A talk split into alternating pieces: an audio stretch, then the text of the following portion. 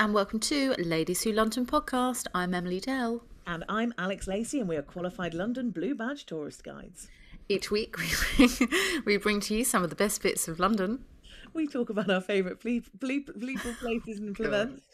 Uh, with a bit of information, a lot of laughs, and a whole lot of fun. It's already gone to pot. We can be found on Instagram at Ladies Who London Podcast and on our website, skydemily.com. And alexlacey.com, as well as uh, our dedicated website, ladieswholondon.com, for more info about the pod. We are back on the same pod at the same time. How's your Wi Fi? My wife, well, actually, you tell me. I think we're doing okay. I think it's good. I think it's okay. I've also a man moved- come round and have a little look and then, you know, leave and everything got a bit better? Well, we got a router. Finally got a new router delivered, Oh.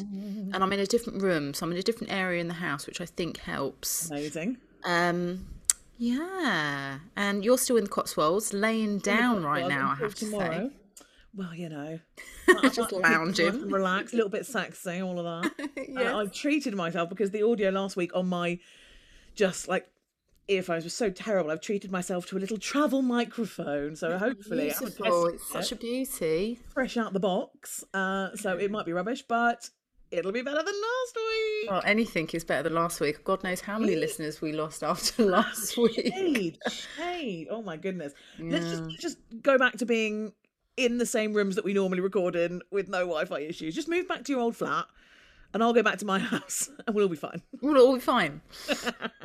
um, well, anyway, let's because I think today, I think this is episode 110. Yeah. So you know, moving forward, I think that's a good number to start off with. It's not To getting you know, hope that you know all is going to be well from now on. I think so. I love I love your optimism. Yeah, Um, should have happened at 100. Instead, it went down the pan. exactly. Just ignore the last nine episodes, and we'll be fine. How are you, anyway, my love? Uh, yes, I'm well. Um, I've carved a couple of pumpkins. Um, I did one today as well. Yep. Um, I've been working quite a lot. Um, went to a christening, which was very, very nice. Um, yeah, I've just been kind of chilling, you know. Well, I told everybody that last week the exciting news about your hair. Oh, yes. what Everybody is thrilled to hear about. yes, I'm sure they can't wait to see a photo. Um, yeah, it's all, all chops off. All being chopped off. And all bran. All brown, with a little bit grey. Quite a lot grey, actually. um, embracing it. I'm just embracing the fact that I'm getting old and loving it, you know, loving life, loving the greys.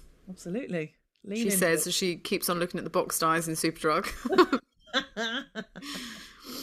But yeah, how's your week been? Still enjoying the Cotswolds? Yeah, it's been lovely. It's, it's been the Cotswolds. Had a couple of friends over to stay. We've got a, a friend here at the moment, and the lady whose house it is has come back today, so I'm heading off tomorrow.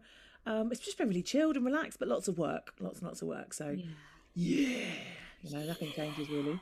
Um, but yeah, back to the big smoke tomorrow.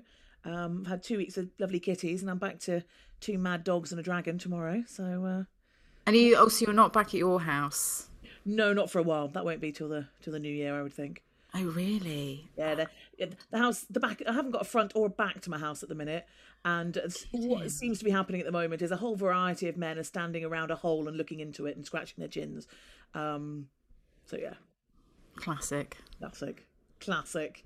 But there we go. Anyway, that's enough about our mediocre lives.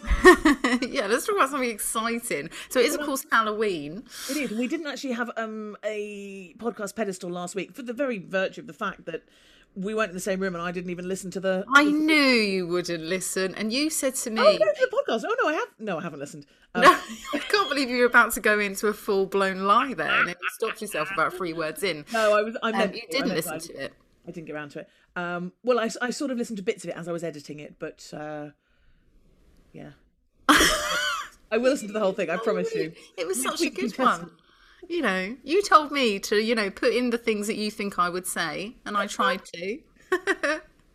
Oh, I have to go and, and check. I haven't been besmirched then. um, uh, yeah, so I, I will go and listen. I promise. Um, honest, honest, governor. Oh, just you know, just let's fly over it for heaven's sake. No, I want to learn about Kate Merrick. I want to learn about her. Um, yes. Okay. So, um, because you didn't listen to my uh, lovely episode on Kate Merrick last week, we didn't do a podcast pedestal.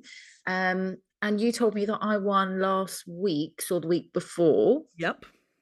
So I think we're. I think you're still one ahead of me, but I am slowly. Slowly catching Slowly. back up, Yeah. Which is crucial because we're coming towards the end of the year. Yes. And it's it's always whoever's in first place at the end of the year wins the year. Was it me last year? That's what we did last year, yeah. Hmm. oh, I don't remember. But was it me last year? I'm sure it was probably me. Anyway, No, I'm sure it was me, or maybe we tied. maybe we'll have to go back and have a listen. Yeah. Anyway, before we get Anyway. to the end of the year, we've got a lot of other fab stuff happening, uh, and this week it's Halloween. It is Halloween. Halloween. Ooh. And I was thinking back to our episode for Halloween last year, which I think was the one that you were telling us about Spring Heeled Jack. No, I that- that remember. was a separate episode, Spring Heeled Jack. Oh, was it? Yeah. Are you sure? No. Oh, I'm pretty sure he came out at Halloween. Him and his blue breath. we had Leon last year, didn't we, for Halloween?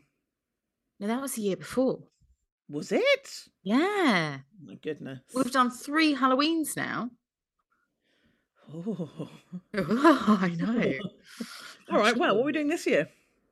Well, so well, we're both doing our own thing, really. Yeah, we, we're gonna we're gonna run out of ghost stories if we do this every year. But let's let's do it for this year because there's some pretty good ghosty stuff in London. So let's do a good ghost story linked in with history. What have you got? Well, I'm actually talking about photographs that have been taken in London, which have got a little bit of a spooky connection. Love it. Are you into that? I'm well into that. Bring it on. Ah, I don't know what it is about photographs that's got some kind of image of a ghost or something that's a little bit kind of a bit haunting about it. But I always, when I was younger, would look at them and, you know, you can get so caught up into it, can't you? Yeah. Um, so the first photograph takes us actually onto the underground. And when it comes to the underground, there's lots of like stories which connect to deaths and ghosts and people that have been killed on the underground and their souls and their bodies are trapped there. Um, but we are talking about a photograph which was taken in 1983 on the Bakerloo line. Oh, okay. And- yeah. Okay, yeah. So, right, a woman named Karen Collette was on a train. Sorry, was on a train and she was with her nephew and a couple of other family members. And her nephew asked her to take a photo of him.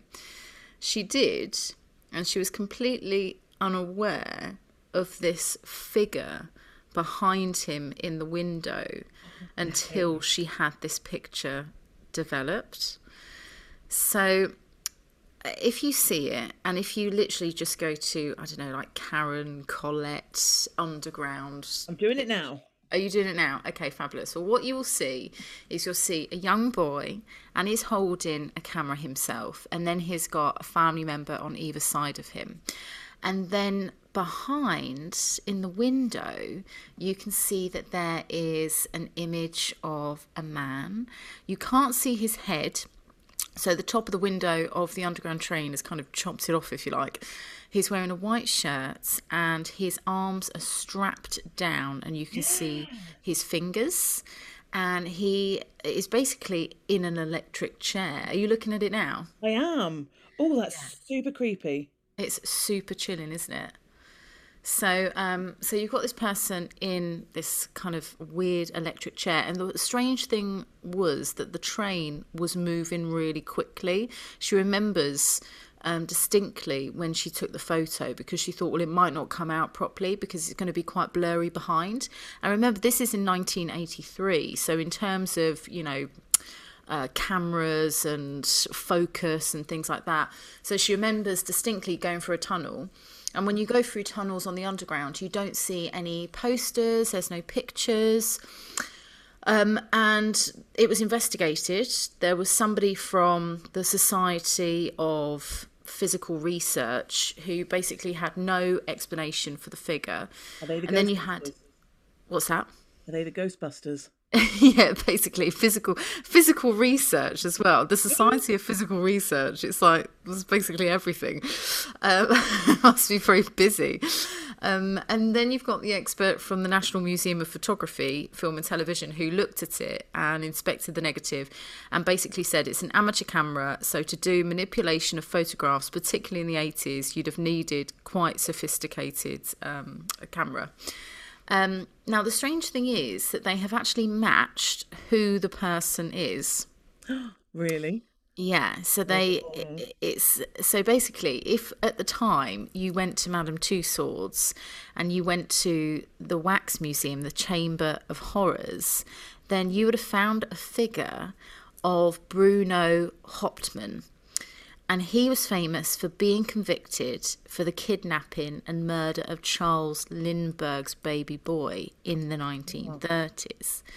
So, um, obviously when they kind of found this out they thought well maybe there's a poster or something maybe something's happened with the camera where it's taken a photo of the poster so they got in touch with the museum and the museum said that they've never created a poster or an image of this yeah of this uh, this man in the electric chair and the weirder thing is that Colette a few weeks before the photograph was taken, she went to um, with her friend to go and get a reading, like um, from a medium. And she was waiting outside at the time. She didn't want a reading done. But afterwards, this woman, the medium, she came out looking for Karen particularly and said, It's about your photo. And this is before the photo is about your photo. I just want you to know that the man said, I'm accused of something I didn't do, but I did something else.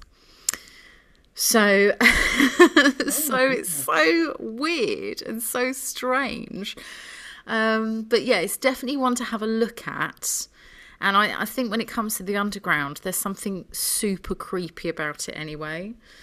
There can be. I'm not sure Fiona, our lovely friend Fiona, would agree. She loves the underground, but yeah, I mean, because often you go through there and there are sort of little sparks and and things like that, and oh, that it, it really looks like that there's sparks coming off his hands, doesn't there? Yeah. Yeah. So he's in a sort of a striped shirt or something. That's Yeah. really quite. Yeah. And there's like um this it looks like there's a bar going across his body, which is um the top of the window. It's super weird, isn't it? And you can tell in terms of the colour that especially if you look at the other windows that it is dark, as if they Yeah. are going through a tunnel. Yeah.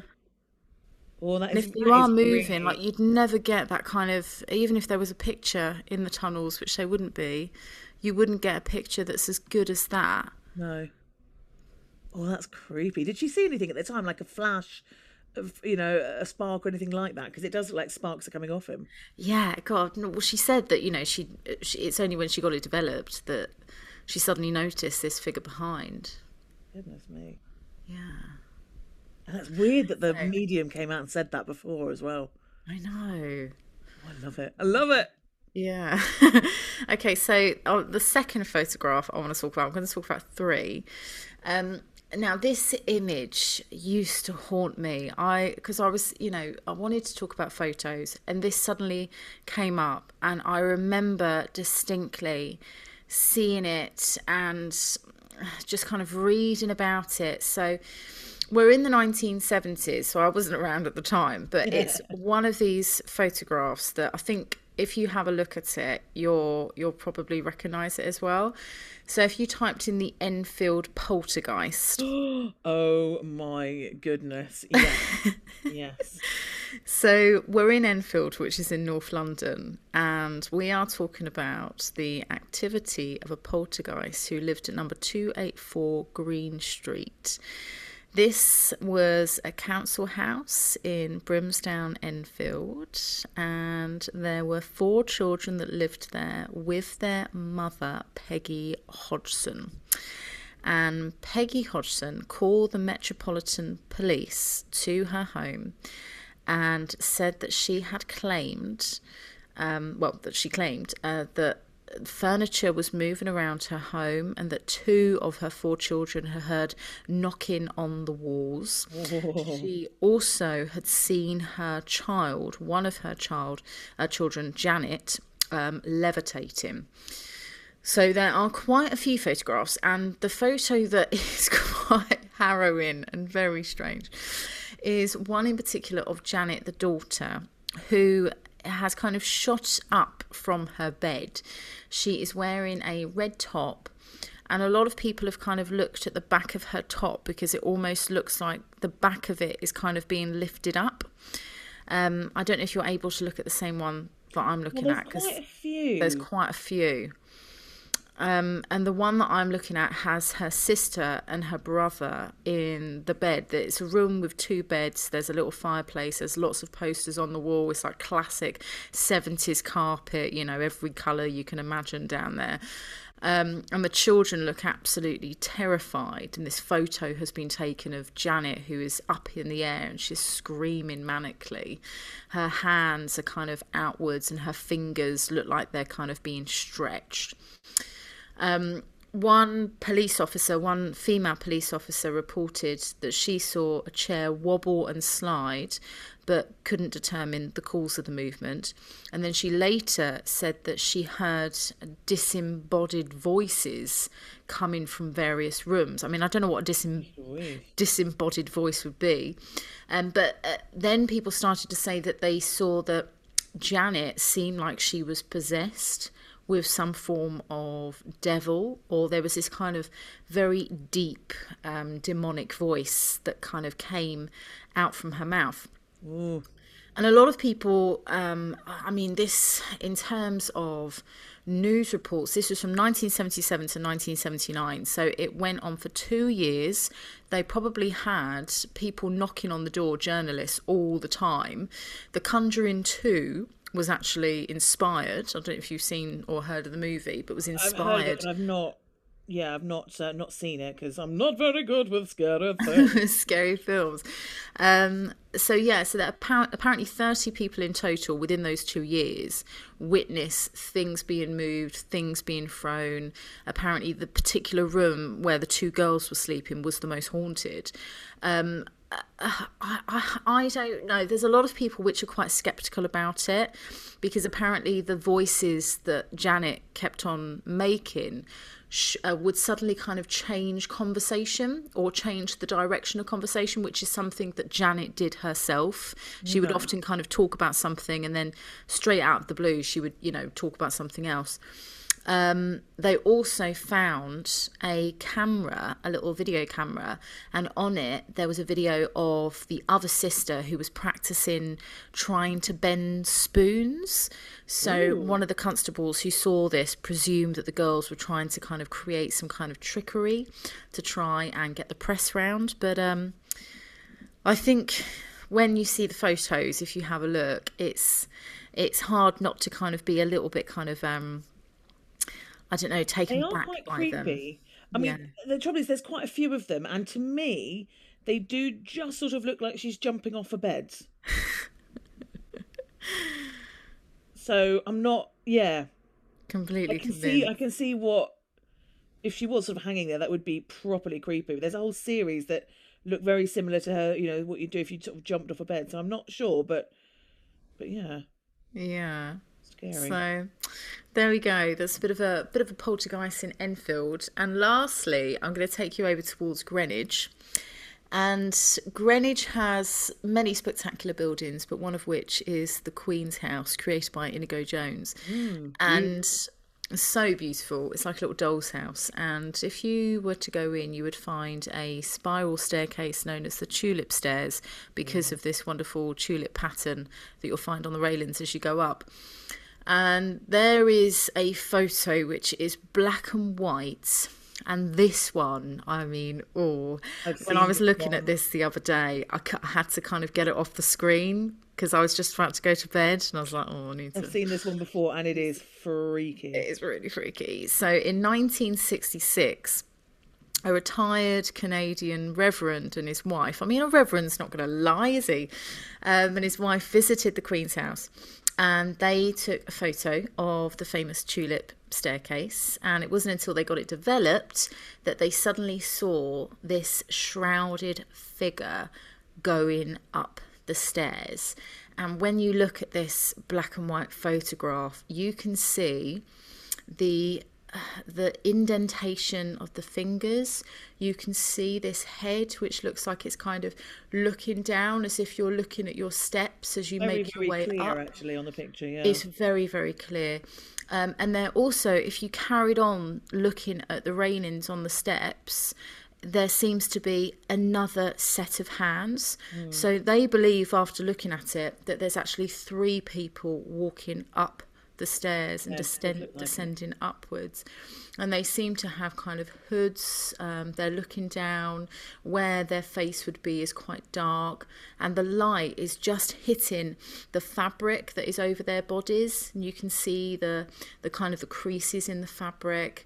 And it's just so creepy. They're, it- yeah, it, they're pretty like present in the photo, but they're also slightly see-through. So they are clearly not hundred percent there. Yeah, yeah, yeah, yeah.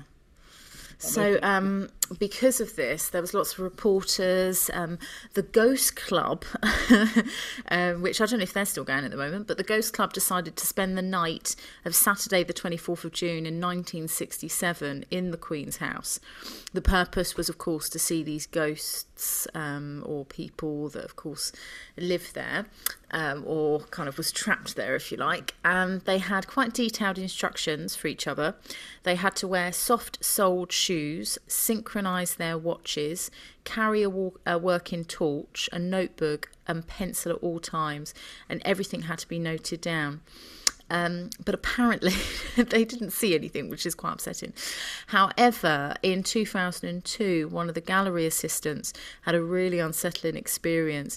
And he was talking to two colleagues when he suddenly saw this figure gliding across the balcony. And if you go into the Queen's house, you've got this kind of um, square, co- a kind of a ballroom, if you like, and all around you have this uh, this balcony. So suddenly saw this figure just kind of going from one side to the other, which um, yeah, I think would be a little bit freaky. That would be. Yeah, I, I I've never understood people who are like, "Oh, it's haunted. Please let me spend the night," particularly when it's really haunted. And I have to say, I have been listening. Uh, well, a couple of months ago, I listened to a podcast called Uncanny, and I tell you, some of the stories in there are horrifying, and a lot of them are, you know, people who go, "Oh, it's really haunted. Let me go and spend the night there," and then stuff really goes wrong. See, Um, I'd be quite intrigued. I mean, when I was younger, my sister and I, we would do Ouija boards all the time. And I remember actually, I got so into Ouija boards with um, one of my friends that we, it's almost as if the ghost, whoever they were, was just following us. And we were able, and I really trusted her and she trusted me and I never moved it. And I swear I never ever pushed it or moved it. And we could literally both put our fingers on a pencil or on a pencil case or a piece of paper and repeat I, I don't know what what we said to kind of start it off and it would start to move. And we got so freaked out in the end that we like like just like in the horror films we kind of burnt the original Ouija- board that we used and all the letters and we just stopped doing it. But I, I I have this major fear, but I think if you're with a group of people and the idea that there might be some kind of experience that would happen, I don't know, I'd be quite tempted. Oh, really? No, it makes me go. No, I'm out. I'm out. But I'm with you on the on the photos thing. You know, when you kind of get a almost like a physical bit of evidence, it's quite they're they're quite sort of compelling actually. Yeah. Those photos. I'm not mm. so sure I, the Enfield one is quite so scary, but the other two are pretty. Like the one in the in the tube is really quite something. Yeah. We'll put these on the socials Yeah. this week. so you can Absolutely. You can let us know what you think. Whether the Enfield poltergeist was uh, the trickery of one of the girls or um, true. That bad. Thanks, Em. Yeah, no worries. ghostly photography. Well, I'm this week. I'm actually going to go to one of my favourite stories of skullduggery and murder and the ensuing ghost from a bit of a scandal that was based around um, the Duke of Cumberland. Now, the Duke of Cumberland was the fifth son to King George III, and he was the uncle of Queen Victoria. And Queen Victoria never quite trusted him. Partly because he kind of wanted the throne, but also partly because he had, well, throughout most of his life, he had a series of scandals and dodgy dealings and all sorts of stuff. But basically, he was a bit of a bad lad. Bit of a bad Old. lad. Duke of uh, Duke of Cumberland. Um, and one of the biggest things that tarred his reputation was the story of what happened to his valet, a man named Joseph Sellis. So, cast your minds back, if you will, to 1810. Um, and it was the morning, it- the early hours of a May morning. And the Duke of Cumberland has gone to bed in his bedchamber in St. James's Palace, which is where this story takes place and where the ghost is also to be seen.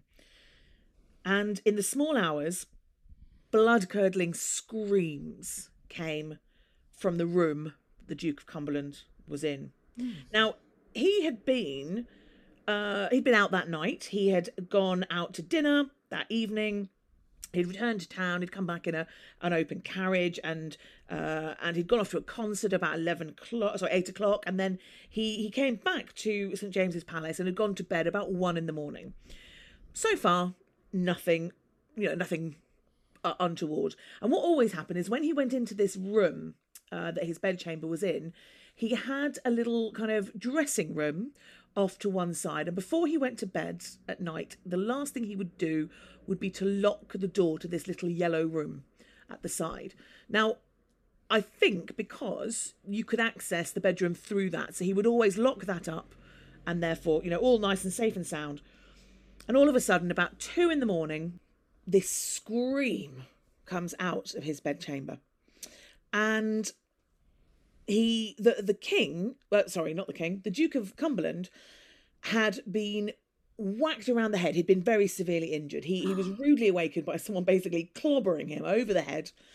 And he struggled up out of the bed, you know, dazed and a bit dizzy, and he couldn't see any anyone. He couldn't see anything at all. Um, however, there were a few weird things in the room. Off to his right, on the night table, was a letter covered in blood. And the Duke panicked, as you would, and he ran for the door. Now, at this point, something heavy hit him on the thigh and he oh. fell to the ground. And this is where he starts screaming. He thinks, someone's someone's trying to kill me here. Oh. And he called for his page, who was a man called Cornelius Neal. And he was screaming, screaming down the corridor, and Cornelius Neal didn't arrive. And then nothing else happened to him. So he looked around the room and he realised the door to that little yellow room, the kind of dressing room at the side, was wide open. Like I say, it's the last thing he locked before he got into bed. So he carried on shouting for his page and he was screaming, I'm murdered! I'm murdered! Maybe a bit of an overreaction because he was fine. But anyway, so he starts screaming, I'm murdered! And eventually, after quite a while, his page, who normally was one or two rooms down the corridor, his page arrived and the Duke told him, There's an attacker in the bedroom, there's somebody here trying to kill me. So the two of them grabbed some pokers from the fireplace. There was no one in the room, so they armed themselves with these pokers and they started creeping along the passageway. Oh, God. And at this point, there was a, a, a clang. And his page, Neil, had stepped on a sword that was covered in blood. And he looked down, he picked up this sword, and he noticed that it was one of the Duke's swords.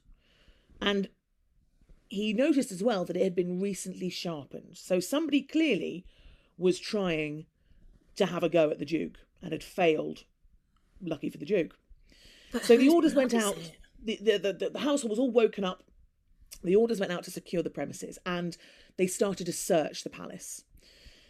Now, the Duke went back into his room and he noticed at the end of his bed was a pair of slippers belonging to his valet, Joseph Sellis. There was also on the side a lantern that had been recently turned off, it was darkened, and lying there as well was the key to the closet door. So he runs back out of the room and he shouts for, for Cornelius Neal and he says, Find Sellis! Get Sellis! And so this huge big group of people who are uh, searching the palace come together and they descend on the apartment that Joseph Sellis is living in. They go to the door, they start banging on the door. They can't hear anything inside, and the door is locked. They can't get in. So his Cornelius Neil shouts, "Oh, there's another entrance. There's a, a, a door around the other side." So they all run around the door, around, around the other side of, of the room, and go in through this other door. Now the door on this side is unlocked, and they slammed open the door, and what they saw on the bed changed some of them for for good. Oh my god. Sellis was lying on the bed, propped up against the wall or the headboard, and he was dying in a gurgling pool of his own blood. His throat had been cut so deeply that he the his spine had actually stopped the blade, and his head was nearly severed from his body. There was blood everywhere furniture, bed, floor, you name it. Oh my god. So, now you might think at this point, well, obviously somebody's murdered murdered Joseph Sellis, um, and chances are it's the same person that had to try and tried to have a go at the Duke. Duke. However, this whole thing goes to court, and there's a very quick court case, and the jury comes back with a verdict of suicide. It's a very, very quick trial, and they basically say, yeah, he attempted to murder his boss. Um, when it went wrong, he went back to his room and killed himself. Simple as that's it. That's that's the end of it. Now that seems very weird, doesn't it? Because I imagine that if you are trying to kill yourself, slicing your own neck's probably pretty hard, and slicing it all the way back to the bone, to the spine, it will be impossible. And to nearly sever your own head, I mean, it's just not possible. No. And the court starts gossiping. Now, bear in mind that the Duke of Cumberland has been involved in all sorts of scandals and dark deeds and, you know, all sorts of stuff. So people, you know, tongues are already wagging about him. And the court starts saying, this is a cover up. And some even say that the Duke of Cumberland has had Joseph Sellis murdered. Now, one thing that is noticed about the crime scene such as you know anything was taken down in those times, um, is that Sellis's hands were clean, and there was blood-stained water in his wash basin. Mm. Now, when you've cut your own head off to the well, you know, all, all the way back to the spine, last thing you're going to be able to do is walk over to the wash basin. Exactly. Yeah. I'll just and then better go back to put the my hands in the sink before I pop it. So people are start, you know, word is going around, and people are saying, yeah, there's something afoot here. This is very, very weird, and that he's been stitched up.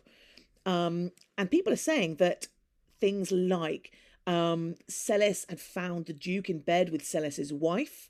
And then there had been a struggle, and he'd been killed to stop him exposing the Duke of Cumberland's secret. Um, some other people said that the Duke of Cumberland had seduced Sellis's daughter, um, who had then killed herself when she found out that she was pregnant, um, and that Sellis had confronted the Duke, and the Duke had silenced him forever. These are the kind of things that the court are saying. So the word is going around, and people are all whispering, and oh, you know, they said it was suicide, but actually, this is what I think. So, you know, this this sort of thing, and this is actually a, a stain on the Duke of Cumberland's reputation for the rest of his life. You know, as far as he's concerned, he's there's he he didn't do anything wrong, and whatever potential wrongdoing there was was he was acquitted of. However, everybody has another idea on it. So for the rest of the life of his life, the Duke of Cumberland has this stain on his character. However- stain. Joseph Sellis never left the palace because his ghost now haunts St James's Palace. And he's been known to wander the halls of the palace, um, a sort of shadowy figure, accompanied with that really metallic smell of fresh blood. And a lot of the people who work in the palace will often find that they have run ins with dark sort of shadowy presences in the corner of room in fact one woman who who was there once i think on a weekend sort of catching up with work and this big sort of dark shape moved in across the room and she basically packed up and legged it and when she came in on monday and told them about it they were like oh yeah that's joseph sellis but you know people have also felt kind of uneasy as if they're being watched as well however in the actual room where joseph sellis died um, it is now a room that people can stay in when they're visiting the palace. Now, this is not for the likes of you and me, but for the upper echelons. You know, if they're visiting the royal palace for whatever reason, it, it can now, now be used as a guest room. And several people who have visited that room and slept in that room have seen the ghost of Joseph Sellis. Now, we often talk about ghosts as being fairly shadowy figures or, you know, a presence. Well, Joseph Sellis doesn't mess around.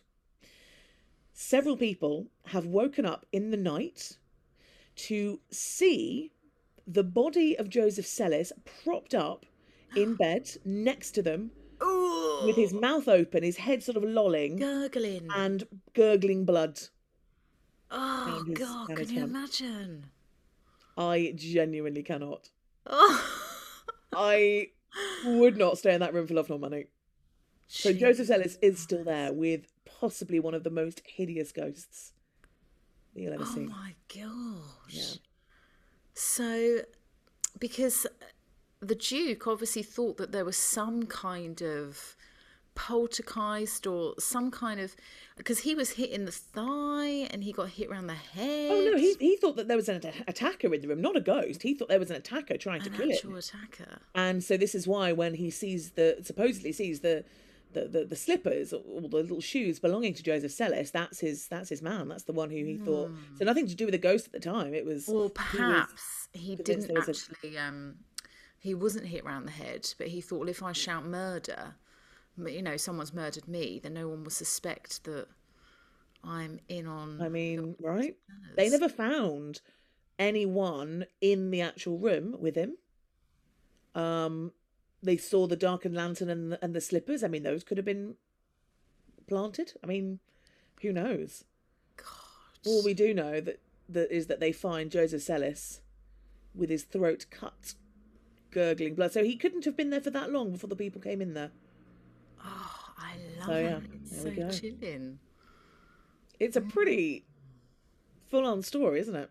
Yeah, and it's stories like that that you can kind of like um I don't know, get wound up about. Actually, the other day I yeah, I'll just say I got up to go for a little uh, little Jimmy Riddle and um and I got so spooked because it was the dark. I never put the light on. I was giving you all the information now. Never put the light on because I don't want to wake myself up too much. Yeah. Um, but I looked up and I thought that I saw this figure with like legs standing in front of me, and I screamed, and it was just the shape of the towels. but I genuinely thought because I was looking down, I suddenly looked up and thought that this figure was like right next to me. Oh my goodness, that's brilliant. Yeah. And actually, I was upstairs the other day, and suddenly the uh, the attic door just swang down, and that's the that's an area of the house that really freaks me out. Oh, attics are so attic. creepy. And I That's why couldn't put it back in up horror again. movies. Yeah, yeah. Have you ever had any kind of ghostly experiences personally? No, I, I did. I did. I feel like I maybe told this last year. The story of the, the hotel in Bath or near Bath. Don't know. Well, it's worth, worth retelling anyway. Um, there's a place in a, in a little town near Bath. Called, the town's called Corsham, and the hotel is called the Methuen in Arms. And so, really randomly, I stayed there a couple of months ago. Um, a few years ago, I was leading a tour. I mean, probably about fifteen years ago now, leading a tour for EF, um, who do uh, kind of US and Canadian school kids, they come over to Europe and they do 10 days, 20 days, whatever, around Europe.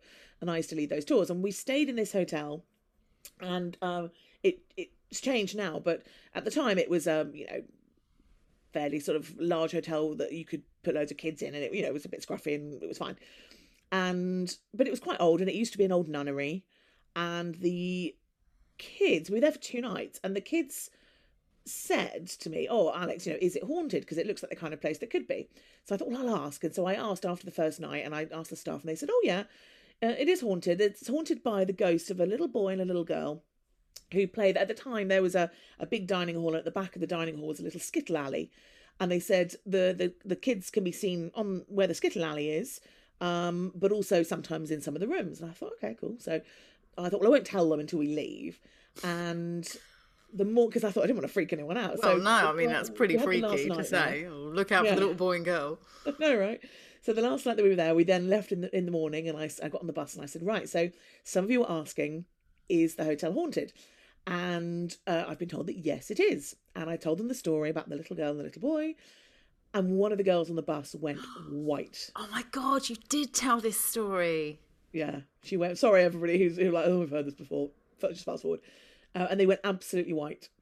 Uh, oh, she went white, and her mum came up to me afterwards, and she said, "Now, when you said that, she remembered that she had been, well, she'd woken up in the night and seen a little boy and a little girl on the end of her bed who'd sort of Oh looked at her and God, waved or that's so something. and she thought she was dreaming and just went back to sleep. And then when you said that, she realised that she had actually woken up and seen them. my God. Yeah. Yeah.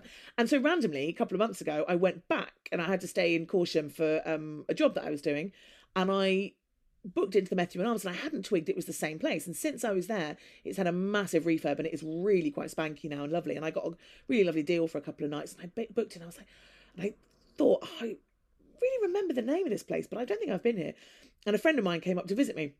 He lived nearby, and I said, I feel like I know this place. And he said, Oh, yeah, well, this used to be an EF hotel. This is where we used to stay. And I was like, Oh, that's why.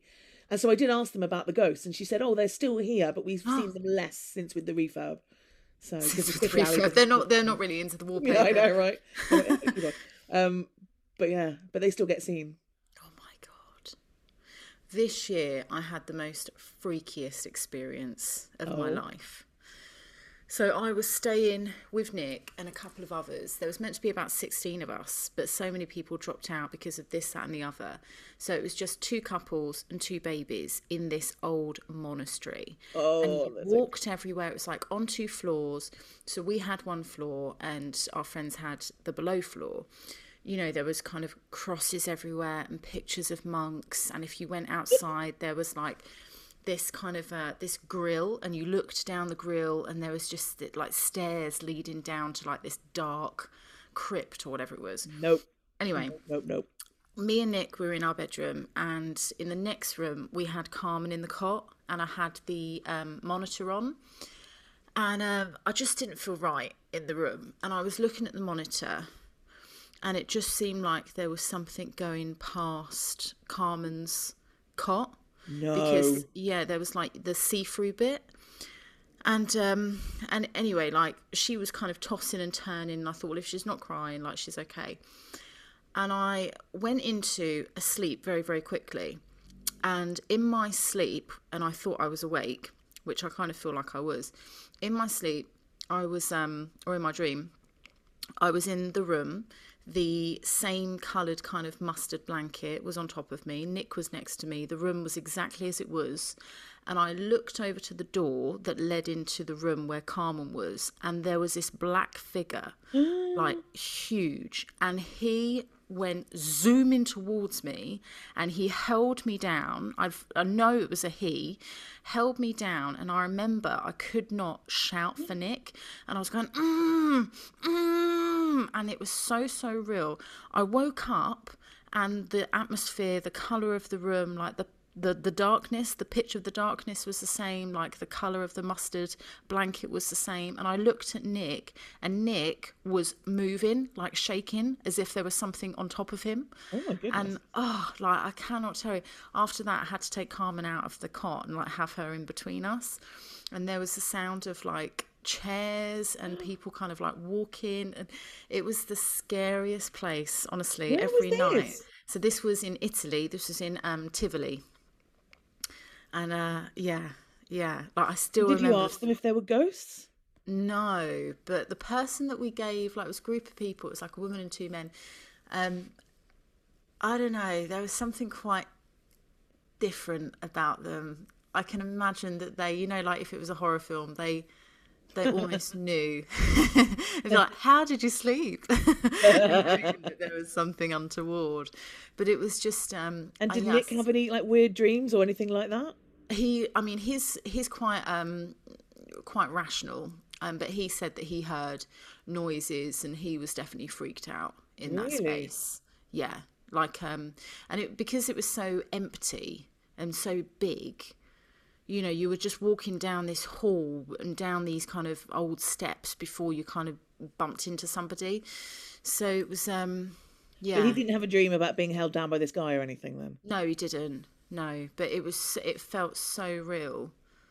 And I Yeah. still remember like the way that this like shadow figure just zoomed towards me. Oh, No, no, no, no, yeah, no. no. no not happy with that.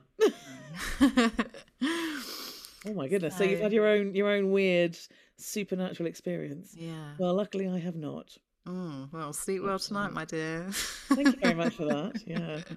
Well, there we go. That's it for our, for this week, this year's Halloween Yeah. special.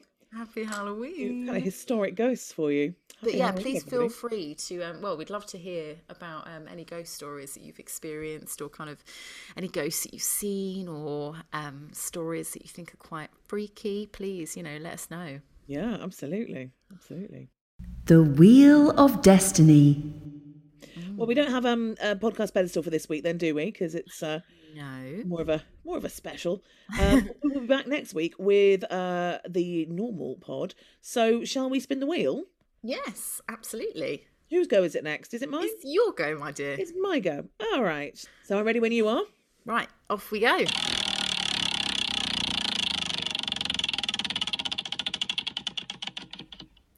Oh, rather Rotherhithe. Oh, we've gone back there now that you've left. Have, yeah. Boo.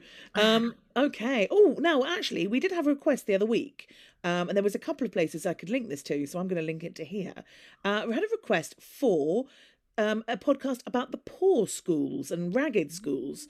So I think that might be quite a nice one to do. Yeah, I like that. I like that. Yeah, perfect. right, well, let's do that for next week. That'll be uh, Rotherhithe. We'll do the ragged schools. So come back next week for a bit more fun and jollity, but less ghostly, murdery stuff. yeah, have a great week and enjoy Halloween itself. Are you doing anything for Halloween? Um, no, no. I've just Not made trick or treating? I've made eyeballs. Oh, I do. We didn't say actually. Somebody was asking. A few people have been asking about. Are we doing any tours coming up? Yes.